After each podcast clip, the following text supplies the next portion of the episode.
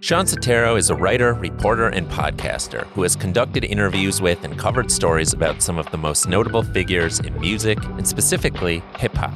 His work includes writing and reporting for Complex Media podcast series about significant rap artists, such as Complex Subject, Pop Smoke, Infamous The Story of YNW Melly, and Infamous The Tekashi 6ix9ine Story.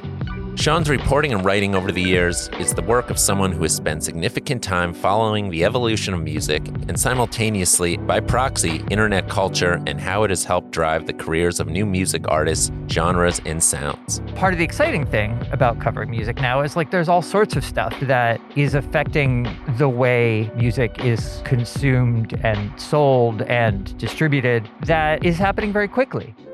But before working in the writing and podcasting space, Shawn was a musician who found a gateway into reporting while pursuing his interest in music culture. All of a sudden, circa like late 2009, I get involved in this website that at first was called Rap Exegesis. They ended up changing the name to Rap Genius that was my hobby being on email threads with like a handful of people trying to figure out how to annotate songs break down lyrics whatever. What should be acceptable what shouldn't in this context and how do you get people part of it? In this episode shawn and i discuss his approach to pivoting into the writing reporting and podcasting space. We also discuss his approach to podcasting and music journalism interviewing subjects and finding the story when creating long form podcasts he then explains the tools that he has picked up over the years of music journalism that enables him to write for shows, while delving into the work he has done for complex media.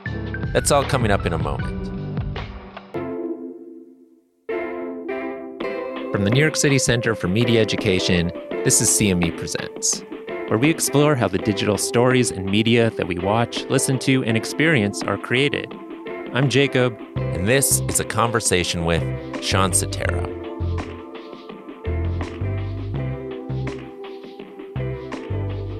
Shawn Setaro, thanks for being here. Thank you, Jacob. I'm very happy to be here. How are you feeling? I'm doing good. Yeah. It is for listeners. It's probably not early for most people, but you know, early for us, you know, writer, artistic type. 10:30ish in the morning in Midtown Manhattan. So We're torturing you. That's given, what's given happening that, I'm here. doing okay. Yeah. I'd like to apologize. the last few days, I was really delving through a lot of your work. Uh-oh. Uh, it's great throughout your career. Has your approach to journalism and reporting changed as the internet morphs so quickly and how artists get their sound out there or their music out there rapidly evolves as the internet evolves. How do you, as a reporter and writer, cover that? Do you go by the same rules you did on day one when you started in this field? Or is this something that you're constantly asking yourself when you're thinking about coverage or writing a narrative that, you know, is so deeply entwined with the internet? It's a mix of stuff. I try to get all angles of everything if I'm if I'm looking at something. Try to think about technology in sort of a, a, holistic way, I guess. Like try to, as much as I can, pull judgment away and see stuff as it exists. Doing things publicly and doing things to get attention becomes the reason for stuff. Something's not real until it's on social media. Right. Right. Whether it's taking someone's watch or robbing someone a couple blocks from where we are right now in the middle of Times Square. Right. Nothing is real until it's on social media. That's something you sort of have to to grapple with because you know, if you sort of lived your young years prior to that, you're kind of not a native to that way of thinking. Mm. So, you know, to out myself, right? That didn't come along till I was, you know, a young adult. So, I've had to kind of really get into that and and try and understand it and not be dismissive of it, not be like, oh, stupid kids brainwashed by the internet or whatever, right? Like really yelling on your digital on. Exactly, yeah. exactly, right.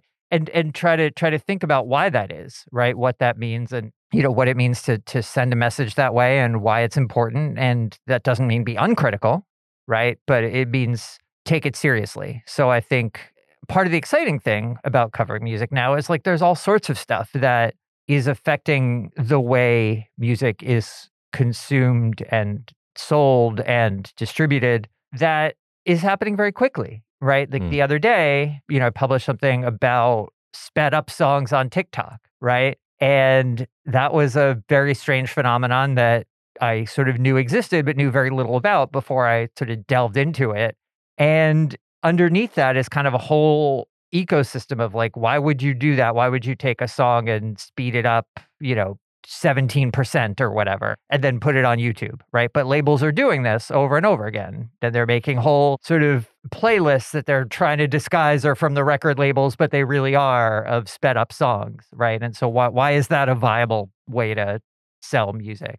And it sort of goes back to virality and the nature of TikTok and all this stuff. But like there there are constantly things like that sort of popping up that are, are interesting that make this a fascinating time to kind of be in the world. It feels like simultaneously while you're covering hip hop and rap culture, you're sort of tracing the evolution of the internet and how it's really utilized in creative ways to get people's music and content out to an audience. Mm. When you're working as a reporter, journalist, writer, is it helpful in terms to think about yourself also covering how the internet evolves and changes? Do you frame it in that way ever? Because it really feels like this very important component. In some ways, you can't have one without the other when you look at contemporary culture and certainly hip hop culture. Mm-hmm. Great question. And the answer is no, I don't have a, a narrative going in my head of like, here's the meta overarching thing that I'm really writing about, right? It's more story to story. And you know, I hadn't even thought about it in that way until you mentioned it just now. But like, if you look at the podcast that I worked on about YNW Melly,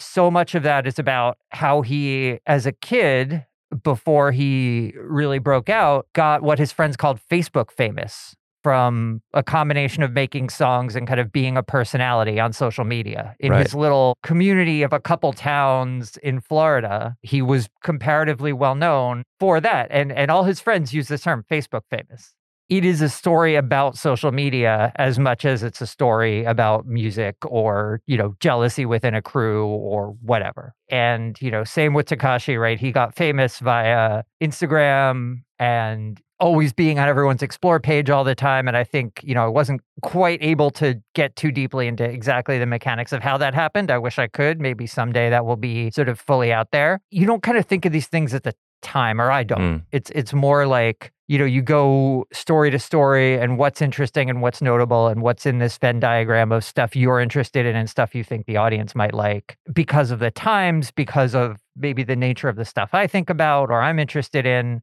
Themes come out, I guess is, is how I would say it. I want to rewind for a moment before we go forward and talk more about the podcasts you've worked on, such as the Tekashi one yeah. you mentioned. If we rewind back to a previous era, mm-hmm. Shawn Setaro, before Shawn Setaro was the journalist. Sorry, I'm talking about you as if you're not here.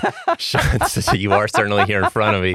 Shawn Setaro, being you, Yes. Was a musician. You went to Berklee School I, of Music. I did. I did. Guilty.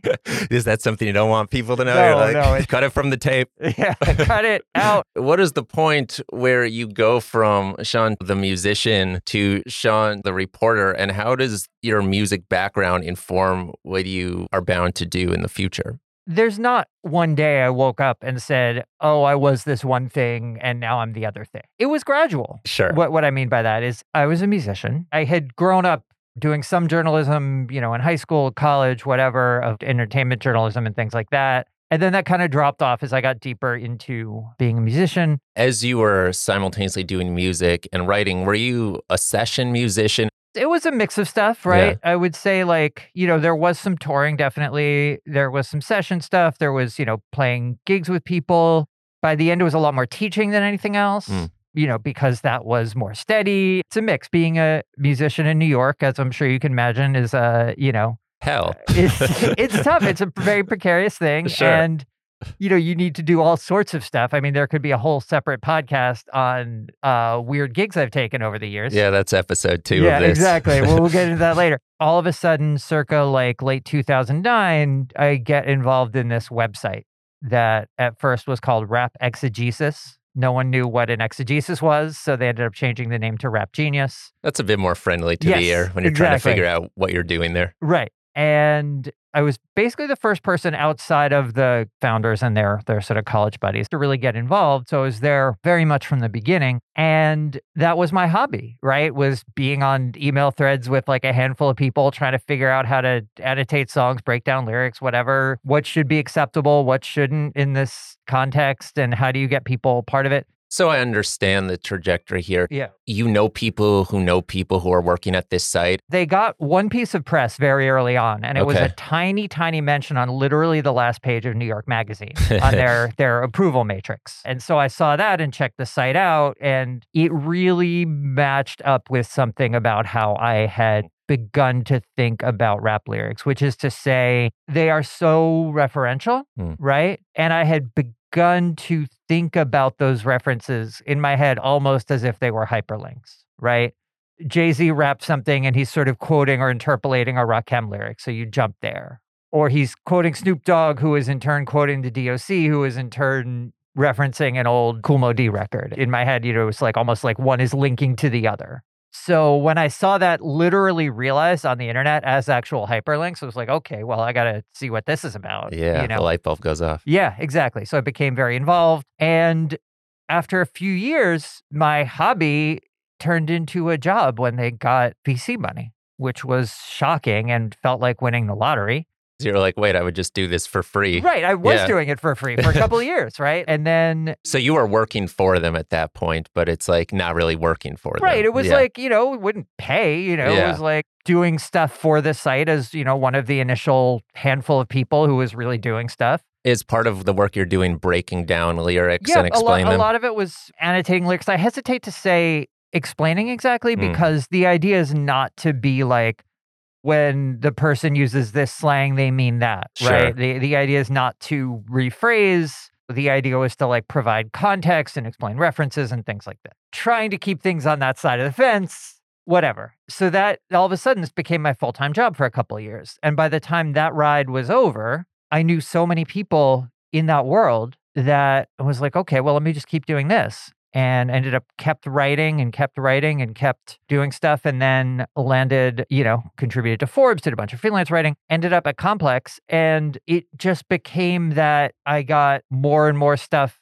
on the writing side and fewer and fewer gigs playing or on the teaching side of music or whatever. One thing I want to talk about that seems really interesting in the context of your trajectory, but also just the internet that we're talking about that evolves and morphs is this podcast, The Cipher, Mhm. that you did, where you interview very seminal figures in, Mm-hmm. in rap. This is while you're working at Genius before you go to Complex and, and all these other yes, places. Yeah. So it started as kind of a function of being at Genius, right? I interviewed one of my favorite rappers in the world, Jean Grae. I had connected with her management at the time and, and set up an interview. The original intention of this interview was to cut it up and use it as annotations on lyrics on site.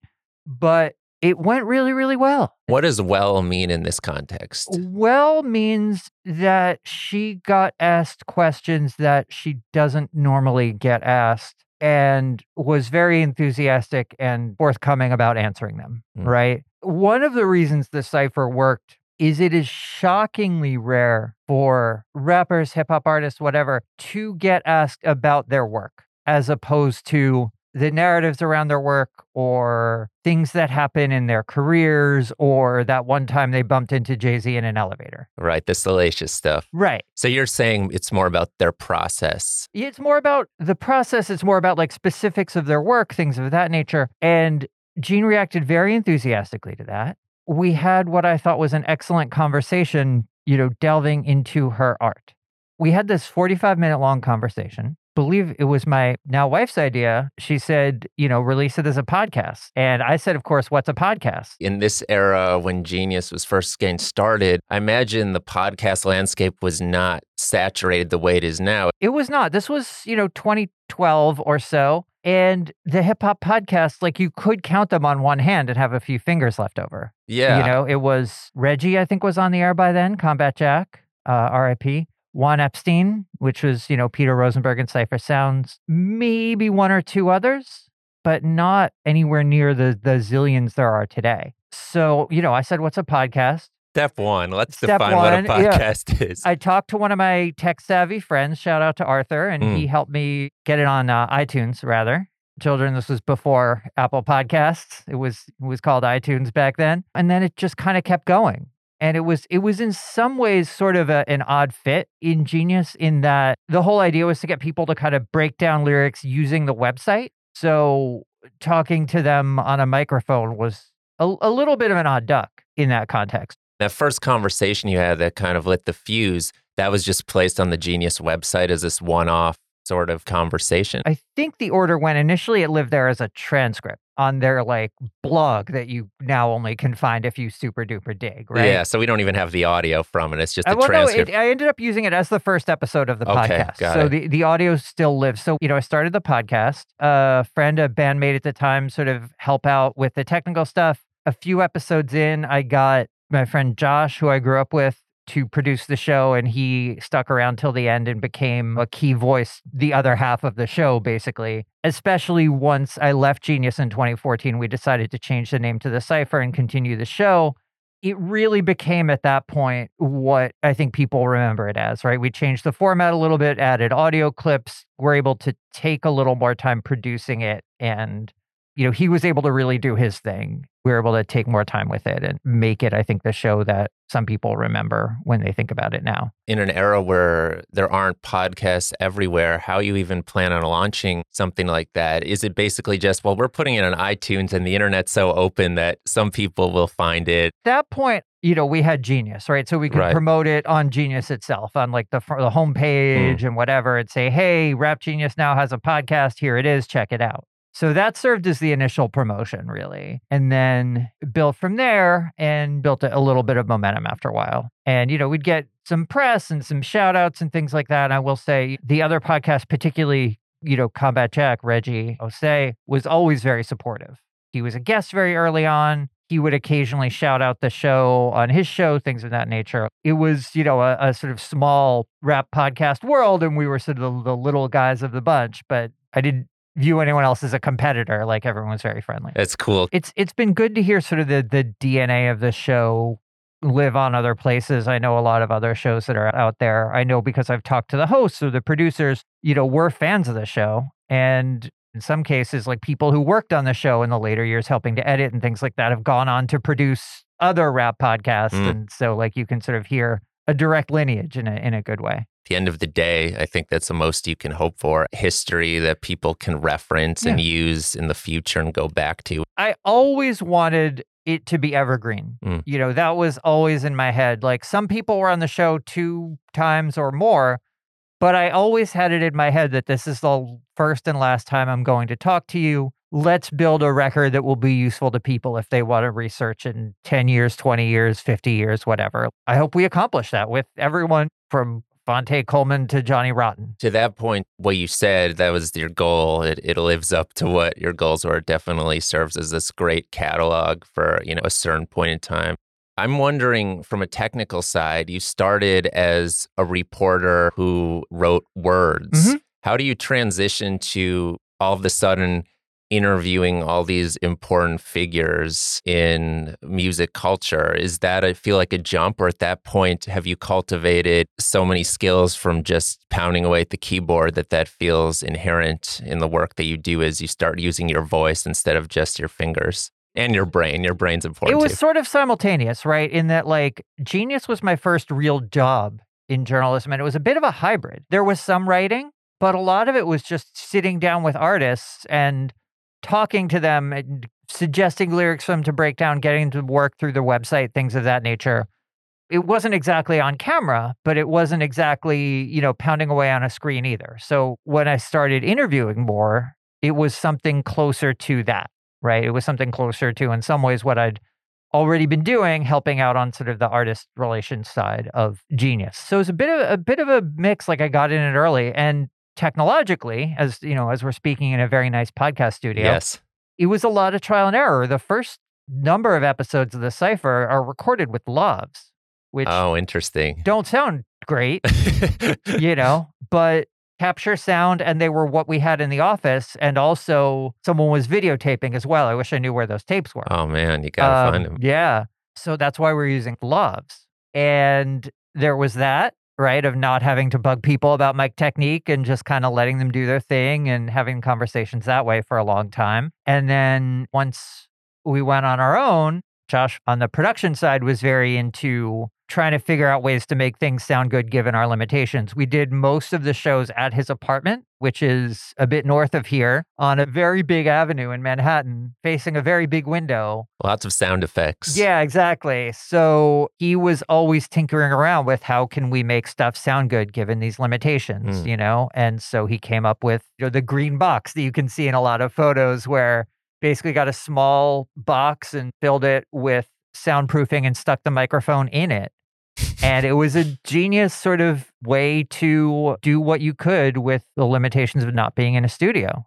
Sometimes he couldn't make it, and I would have to go to an artist's hotel or restaurant or whatever, record on my own. And so I, I got comfortable with that. The audio side of it was a learning process, right? Learning to use, you know, the Zoom recorders and things of that nature, you know, learning to, especially if I was there on my own, balance between monitoring the technical levels of the recording and trying to keep my head in the game of the interview, which took a, a certain amount of getting used to. But it, it seems the impression I get from a interview standpoint, you had gradually built up your skills as an interviewer, so you weren't nervous the night before, staring at the ceiling, being like, "How am I going to interview this important music figure?" Yeah, I mean, you do anything, in, in my experience, the way it has worked for me is it was similar to stage fright. If you perform one show, you're going to be nervous before it. If you perform 50 shows, 100 shows, after a while, your body just won't let you get nervous. yeah, And it's not because you're such a brave person, right? It's just your body gets used to it. And I think similarly, it was similar with interviewing. Now, was I nervous 10 minutes before the person walked into the room? You know, a lot of times, absolutely. But in the interview itself, after a while, mm-hmm. that muscle memory kicks in, right? And you can kind of get to business. Part of it also for me was trying to be as prepared as possible. That was a way I battled my nerves, right? Was just being like, okay, I've read as much as I could about this subject. I've engaged with as much of their art or their life or whatever, depending on the person, as I could. I know everything that I've had time to learn. I've come up with the questions that are the most interesting to me based on all that information. I've done the best I can. Let's go. you have faith in the process at that point. What else can you do? What else can you do? Yeah, Yeah. it's kind of like I, I did everything I could. You know, I, I researched and, until I ran out of time. So let's go. I imagine in some ways the cipher it would have to prepare you for your future assignments and work. We referenced earlier excellent reporting you did on various longer form narrative podcasts for complex media. Mhm. How is the cipher helping you, if at all, to ready yourself to work on these longer form projects that take place over the course of many episodes where you're interviewing so many people who are linked to these artists' stories?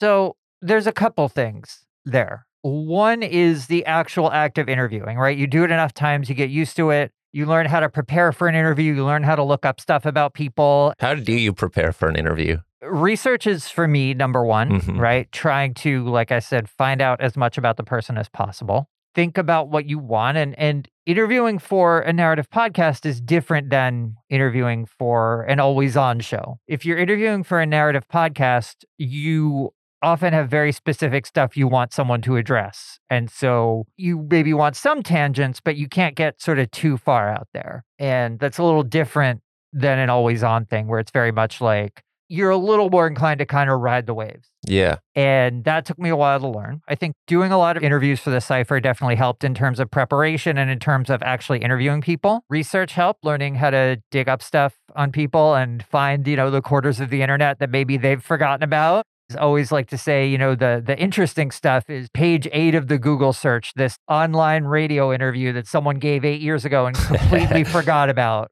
In minute 43 of that is going to be the interesting thing. Do you subscribe to this idea that even if you have a supposedly very pointed story you're covering, say for one of these longer form hmm. podcasts you did for Complex, where you're going in with a specific narrative in mind, it's helpful to have as much information about this artist or person that may not even pertain to the narrative, Oh, just yeah. so you have an understanding of them? For sure. For you have an understanding of them so that you can make small talk, so that you can show that you appreciate them Hmm. and not just that they know famous person X. That goes an awful long way and is and is important.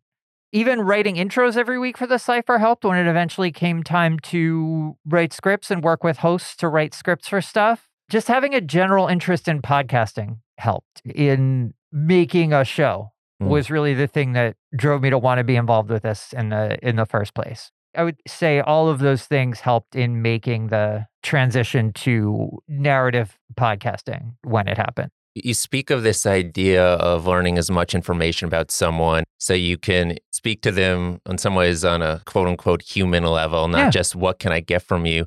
It makes me think about this idea of a journalist and reporter often as an outsider. Mhm. In other words, you know, you don't directly exist within the culture you're covering. I don't mean disrespect by that. I mean, it's just kind of inherent to the job unless you're really covering a hyper local community you're a part of. Mhm. How do you, as an outsider or whatever you want to call it, enter a world and do so with intent in a respectful way that feels conducive to creating something important or useful for listeners? Great question. I would say it's a lot easier than you might think. If you approach people with respect, with showing you've you've done your homework, that you're knowledgeable and interested, and that you're not trying to be something you are not, that will get you there almost all of the time. And, you know, sometimes you should face skepticism, right? Like, Mm. you know, you should be questioned. What are you doing here? Whether it's, you know, because I'm covering SoundCloud rap or I'm covering a, a small town in Florida and and goings on in there that may have turned violent or just in general the issue of being a white person dealing with a black music form right? Like all of these things maybe should be questioned and you know sometimes are. And so all of these things you want to be able to have those conversations pretty much anytime should they come up. But i would say you know like i said just kind of trying to be prepared and thorough and respectful and will go an awful long way. And what you realize is people want to tell their stories Mm. right? People want to say, I was there, I had a role in this. Here's what happened. You might not know this, but this thing you know about, I was there at the center of it. I learned this years ago from an incredible artist, visual artist named Cey Adams. And Cey, you know, New York guy through and through, right? He's in Style Wars for God's sakes as a, as a kid, right? Goes back that far with uh, graffiti and, and things of that nature. So that's his main medium. yeah, I mean Mhm. now he he does collage and things like that, Right. but kind of came up as a street art, graffiti art, whatever you want to call it, right? He was and is very close with the Beastie Boys, and he was kind of the one who hit me to this idea that there's always someone else in the room. If you want to talk about a moment involving a star, someone else was there when the when the song was getting made, when the video was getting shot, when the big thing happened.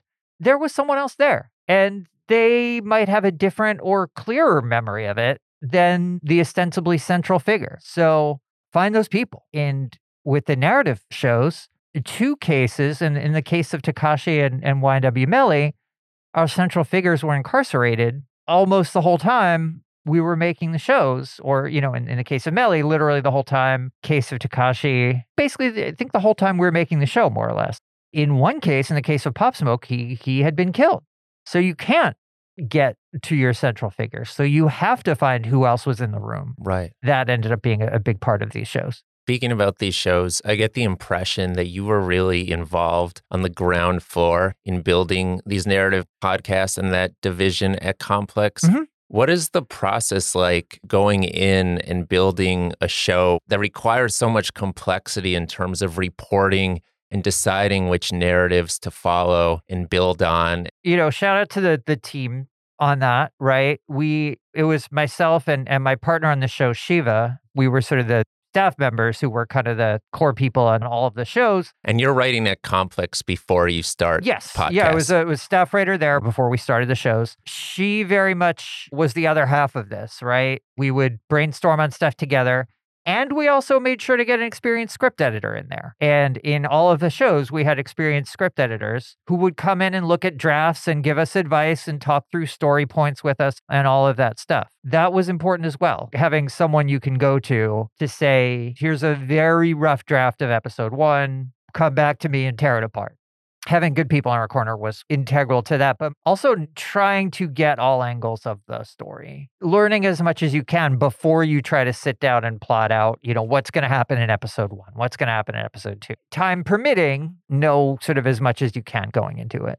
When you're first pitching the first podcast series to Complex, Mhm. that's a Tekashi. Tekashi sto- one was first. yeah, Yep. infamous Tekashi Six Nine story. Yeah. Is that a process trying to convince Complex to let you build out this podcast division? I mean, no one thought of it as a division, right? Right. It was like Shiva had been brought on to to do podcasts at Complex. Okay, so there that was already happening. So it was already her gig, and there were some always on style shows that were happening. But I think they wanted to do narrative, you know, so we had the opportunity to present them with ideas. And at first, it was like, okay, you can work on this as long as you're not needed for staff writing stuff. So, you know, divide your time. If you have a story to work on, that takes precedence, but do interviews for the Tekashi stuff when you can.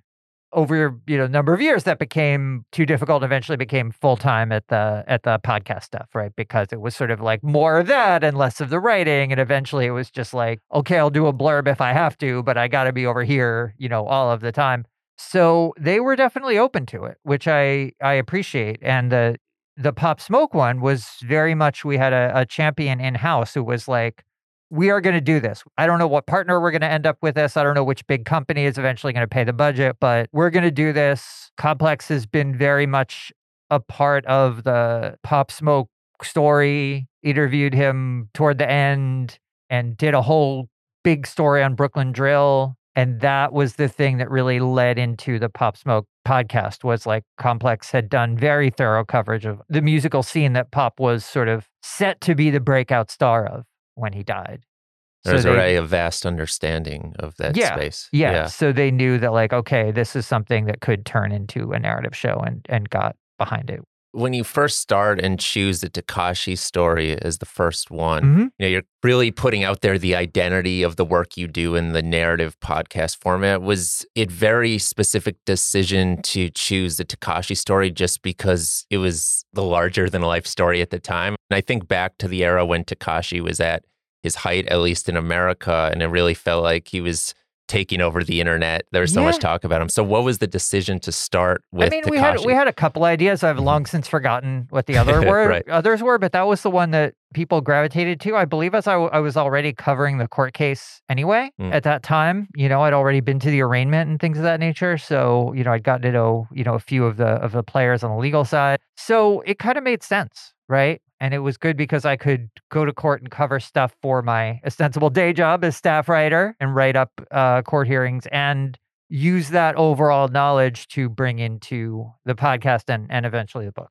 What is the process like for writing that story? Because one of the things about all of these podcasts that you've done for Complex is there are so many people that you speak to that help flesh out the identity of the artist, the story, their socioeconomic background, the politics surrounding this case. It's, of course, you know, about a music artist, but these series are about so much more than that. When you're thinking about this huge database of people you could speak to, and some people I imagine you don't even know who they are yet, or that you could speak to them. What's the process like of building these narratives? Do you write out the ideal script of each episode and then fill in the blanks, or is it a different process altogether? Try to do interviews first.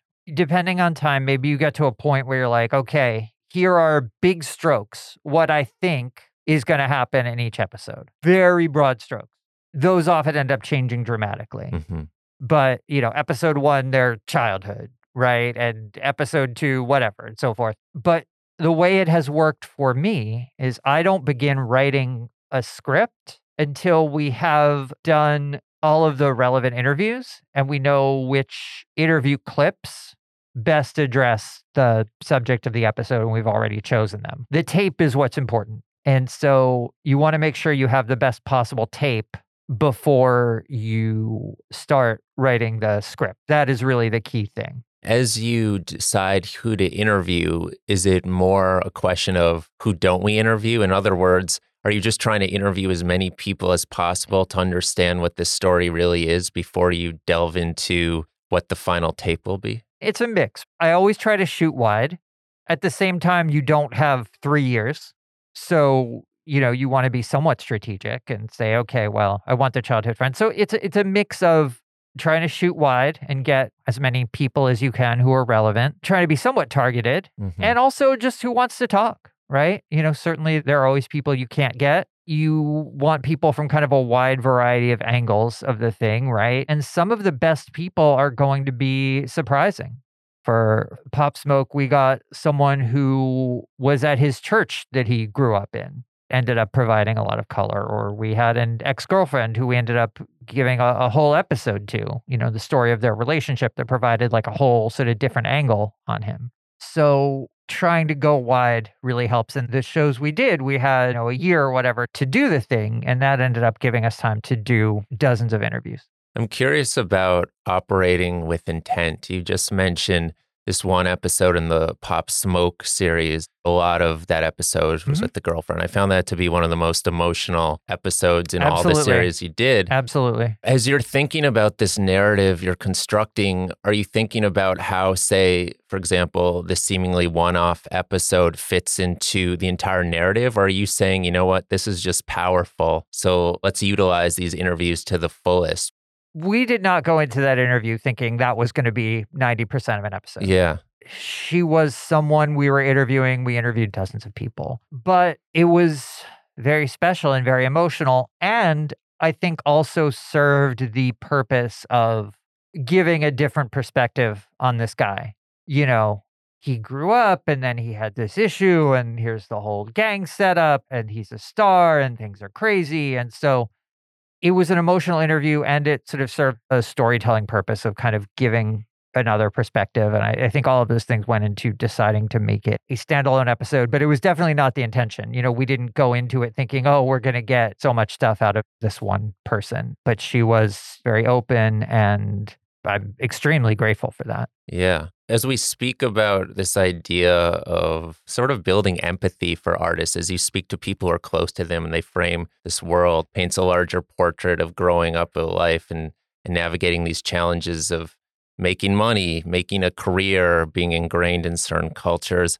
It makes me think a lot about what you said earlier this idea that in a current era, a lot of artists are kind of their own PR team. You Mhm. said, why would they, you know, initially talk to a media outlet when they can say, you know, go on TikTok, Instagram Live, whatever, and speak directly to their audience? Mhm. Is there still space to tell these nuanced stories that really delves into the people behind the myths? A lot of times now I see contemporary music coverage, you know, there's like channels like No Jumper or Vlad TV that it interviews the artists maybe, but we don't hear from the people living on their block. We don't hear from their family necessarily. So there's this one person who's myth making. There's no Mhm. fact checking. And I think as a result, it's possible that we kind of forget about the humanity behind this person. And in a lot of ways, listening to these podcasts felt useful because the humanity of a person sort of links to these other social issues and ideas that the, the Mhm. podcast investigates. just makes me think I see a lot of traditional media outlets Mhm. downsizing. Do you see there's still spaces to tell these complex stories? I mean, look, media's in a, a tough space. I don't want to deny that, right? There have been layoffs in a lot of places. At the same time, there are a lot of great writers out now who are working, both young and veteran, who are doing fantastic things in interviews, in reported spaces, in essays, and dealing with big issues politically, business wise, artistically. So there's still stuff out there for sure. I think big picture wise, yes, it is a very difficult time and stuff is contracting. I hope that doesn't continue, right? But new ways of thinking and talking about this will continue to bubble up and probably are bubbling up in in ways that are small right now but will grow over time. Narrative podcasting as a whole I think is a great way of telling this stuff. I think people will will continue to do that the documentary space also you know there's involvement in that right now and i think that can be a great method of trying to tell long form stories there's room for all of it. There's room for the artist made stuff. There's room for stuff that has a more sort of traditionally journalistic approach. Hopefully there's there's room for all of it. And I certainly wouldn't want to frame it as a negative thing that artists have control over their own narratives, because for many, years, you know, they had less control over their own narratives. What you're saying, there's room for both in the sense that we can't always just trust what one person tells us about themselves. And sometimes, as we learn in some of the podcasts you report for, there's repercussions when powerful figures in culture do what they do. Mm-hmm. So I, I just appreciated the amount of reporting that went into these stories that really provided and aimed to provide a more fleshed out version of stories we heard via interviews. Thank you. And and part Yeah. of that, I mean, look, part of that goes back to what I was saying about preparing for individual interviews in the cipher, where, you know, I did it till I ran out of time, and it was a way of making sure that I felt like I was prepared. And here, you know, with these on a, on a larger scale, it's like, well, I don't want to miss something, or I don't want to miss some important element of the story. Let's talk to as many people as possible to really get the full scope of this thing, you know, till we run out of time and got to start actually making the thing. you talk a lot about how there are a lot of court cases in in relation to some of these figures you covered. What's the process like covering those and then digesting the information and infusing it into these stories? I mean, imagine you're sitting through a lot of arduous days mm-hmm. or, or cases. court stuff is is its own little universe and when you're there stuff can seem like the most important thing in the world so it helps to pull back and have other people on your team to say look you know this might be interesting in the context of this court case but you're not talking just about this one case right? You're talking about this story as a whole so you don't need to get into this particular legal battle. At the same time it was helpful for a lot of this time to be writing day to day journalism because I could digest things as they happened and sort of figure out the big points and actually be there and see how stuff was playing out over time. It's a mix. I'm glad that I had the whole scope of, you know, in, in particular with the Tekashi case of watching every court hearing I could get to. And I think that gave me a, a great understanding of the whole situation. At the same time, you know, also, I'm glad I had people around me baking the show to tell me, look, you don't need to include everything that happened in court. That's not what this is about. As a writer, too, I mean, you're doing a lot of multitasking that my hope is a lot of people understand and appreciate because it's no small order in the Mhm. sense that you're going to court cases, you're reporting on things that are transpiring in real time and kind of choosing the main points to put in Yep. these episodes later. But simultaneously, you're writing for a particular voice. For example, in the Tekashi 69 podcast, you're writing for, For a- Angie. yeah, esteemed radio personality Yeah. Angie Martinez. A lot of people, especially from New York, know who this person Yeah, is. She's well- iconic. Let's let's be clear that like this was done in in collaboration. Uh, uh, what I mean by that is like often, you know, she would look at the scripts and she would say, "I wouldn't say it that way," Mm. or "I can't say it that way," or whatever.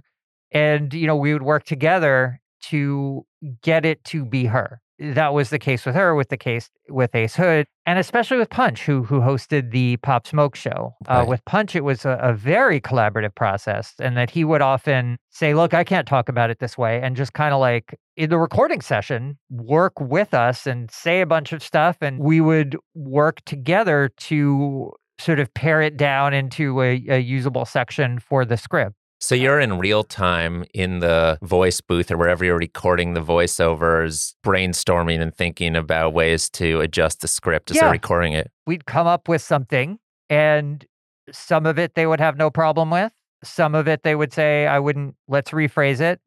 And some of it they say look i you know this is not an authentic way of talking about this issue. Let's you know we rework the whole section. It completely varied one other thing that we did was a lot of the scripts were informed by conversations with the hosts we would get on the phone with the hosts and say talk with them about elements of the story often we would take stuff verbatim from those conversations and put them in the script. That's another part of it too, is like making sure you know in advance what they think about different sections and how they would talk about it and mm. and all of that. Like this was especially the case with Ace Hood in the Melly show. He saw a lot of parallels to his story at Melly's. And so, you know, we said, let's talk about that. What parallels do you actually see? And then, you know, you you try to sort of boil them down and put them in sort of a more concise but still natural sounding form. What I'm hearing, and correct me if I'm wrong, is it feels like there's a huge priority of projecting a feeling of authenticity. Yeah. I mean, look, the last thing you want is it sounding like someone's reading off a paper and doing it for a check, right? We chose these hosts for a reason, all all of them, because of what we viewed as their connection to the story because of who they are, their histories. You want to get that across, right? Why did we choose this person and not someone else? I mean, we kind of cover this, but how do you decide to use certain hosts for the job? Why was, besides her being this great iconic person, Angie Martinez, why was she the one who would Mhm. tell the Tekashi 69 story? Angie was our first choice. Mm. You know, when we thought about hosts, she was the first name on the list. And luckily, I'm very grateful that she agreed to do it. She interviewed him. Not that many people did.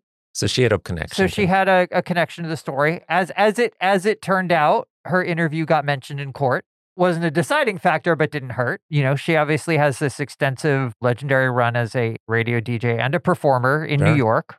You mentioned, you know, prior to working for Complex, you had done podcasts, but it was a very different format of more interview based, less narrative. Right. In addition to what you mentioned, where you're speaking to the host to kind of cultivate a voice, Mhm.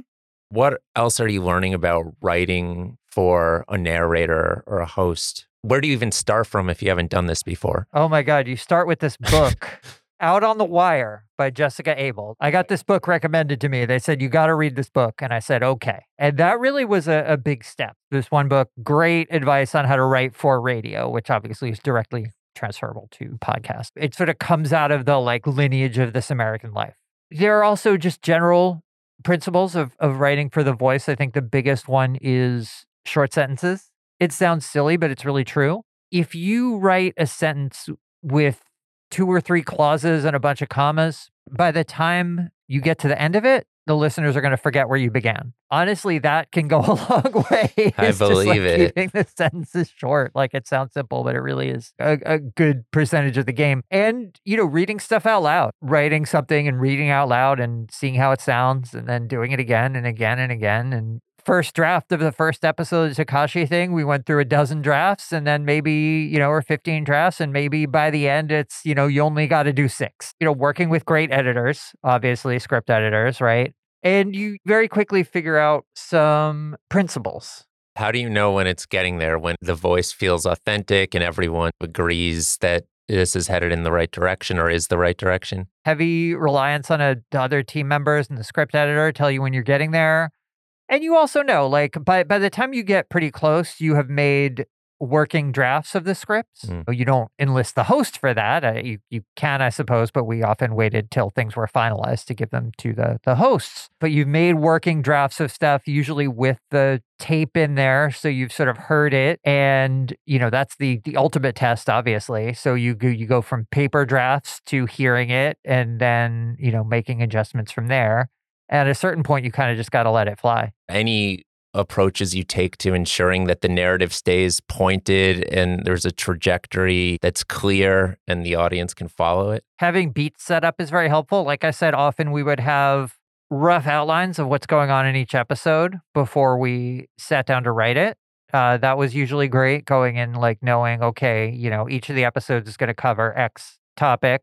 For the Tekashi one, which was our first time, there was definitely one day where Shiva and I went into a tiny little office and wrote down every event we knew happened on a post it and put them all on a wall in order and just looked at it and tried to figure out what's important here and what should we include. So, you know, generally there there should be some kind of culling of that nature. It's very much a learn by doing thing. I think you kind of got to jump into the middle of it and see what happens. Yeah, and then it becomes more of an impulse at a certain point. Right. At, at a certain point, you've lived with the story so long that you just kind of know what's important, I would say. You just, you know, are kind of living and reporting in things and, and talking to people over and over. When you tell your friends at the dinner party what you're working on, what comes out? What's the summer you give them? What are the parts where you're like, man, you are not going to believe this? You do that enough and, and stuff tends to sort of sort itself out. At least that's been my experience. Looking back on the series you did for Complex, are there specific moments that strike you this was a really good moment or a really good piece or segment? to shout out my partners on this for the Melly one, Shiva and our associate producer Misha actually went down to Florida, went down to Melly's hometown, and met a bunch of people in his circle, people who were friends with him, people who were friends with his now deceased group members, and really got a sense of what life was like in that town. That was them, right? They took that trip, they got the audio, they recreated the drive that got taken that day. Both versions, the version that Melly's co-defendant says he took and the version the state says they took. I think that stuff was really invaluable in, in adding texture and, and depth to the story. And it was a joint issue. Like I found the people in Florida and they went down and talked to them. It really was a team effort, but I, I, I have to commend that. I think for Tekashi, like there's some great characters in there. And I think, you know, definitely we tried to capture some of his friends who maybe were sort of funny or eccentric and got that in there for sure. Is there anything you can speak on that you're working on now? Now that we're back in contemporary times, moving away from the complex era yeah, that we just what, discussed. What, what am I doing? Well, I'm teaching at MNN. You go, know, little the, plug the there. new the new generation of podcasters. There you go. Um, which has you know been fantastic and inspiring. Doing some freelance writing here and there for different places. We've done some some pieces for Okayplayer recently and for uh, Grammy.com, the Recording Academy's website nice. that have been fun and you know interviews and reported pieces and things so there's there's more of that nature and some potential bigger projects that are in the early stages that I, I don't want to jinx by mentioning here, but they are hopefully in the works. Let's say that. Keep it quiet so you will them into existence. Exactly. This is just a selfish question for myself, but uh, do you subscribe to the idea that Drake is the greatest hip hop artist ever, just due to the longevity, staying power, how he steals people's sounds but uses them for commercial success and puts on all these artists? I mean, look, greatest greatest ever is good question. I will say that I think I think we will look back at his chart success and just be dumbfounded. Yeah. I had to for Complex at one point a couple of years back go back and look at all of his Hot 100 hits, right? And there was a stretch of five years, seven years, something like that, where he had a song in the Hot 100 every week. It was nuts. It's, it's it hadn't happened before, and I don't know if it will happen. I mean, maybe it'll happen again, but I, I I would be shocked. And it was this period where you know, if it wasn't one of his songs, it was a guest appearance, or was this, or was that. Like, had a song in the chart every week for multiple years. It's crazy. Absolutely insane. Uh, I think you know, if I were to make a list of my you know top five MCs, he would not be on it, Right. right? But uh, I think you you have to acknowledge that he commercially has done just unprecedented things, uh, and I think your your your point about you know sort of jokingly saying he takes people's sounds and makes them commercial, you know, he's getting on the right remix and you know pushing it to the next level. He also has you know helped careers that way, right? Or sometimes hindered them, I guess, depending on who you A, ask, right? B. Yeah, sometimes yes, sometimes no. So just a shocking level of success has been kind of wild to see. And, you know, he's sort of taken it all in and somehow turned into this this absolute commercial juggernaut. You'll notice I didn't answer your question. No, no, that was a good way to bypass the question. I really respect that. You're like, if I talk long enough, he's going to forget forget about the question, which I question. did. Yeah, I, I truly yeah. forgot about it. That was excellent work on your part. Yeah, You've learned I've, a lot I've, of tricks. I've seen I've seen enough people give interviews that you know you know you you give the answer you want to give to the question you were Brick asked. wall. Yeah. That's right. Shawn, thanks so much for being here today. I've really learned a lot from your work. I love your work, and it's a pleasure. Thank you, Jacob. Uh, this was a pleasure to be here. Uh, happy to be a part of MNN and the Center for Media Education and to be on the show. Oh, and where can people follow you? Find me on social media on the site formerly known as Twitter. I'm Right. at same old Shawn, S H A W N. Instagram, Shawn Setaro, S H A W N S E T A R O. So, you know, come find me and say hi. All right, sick. Thanks so much. All right. Catch take you care. later.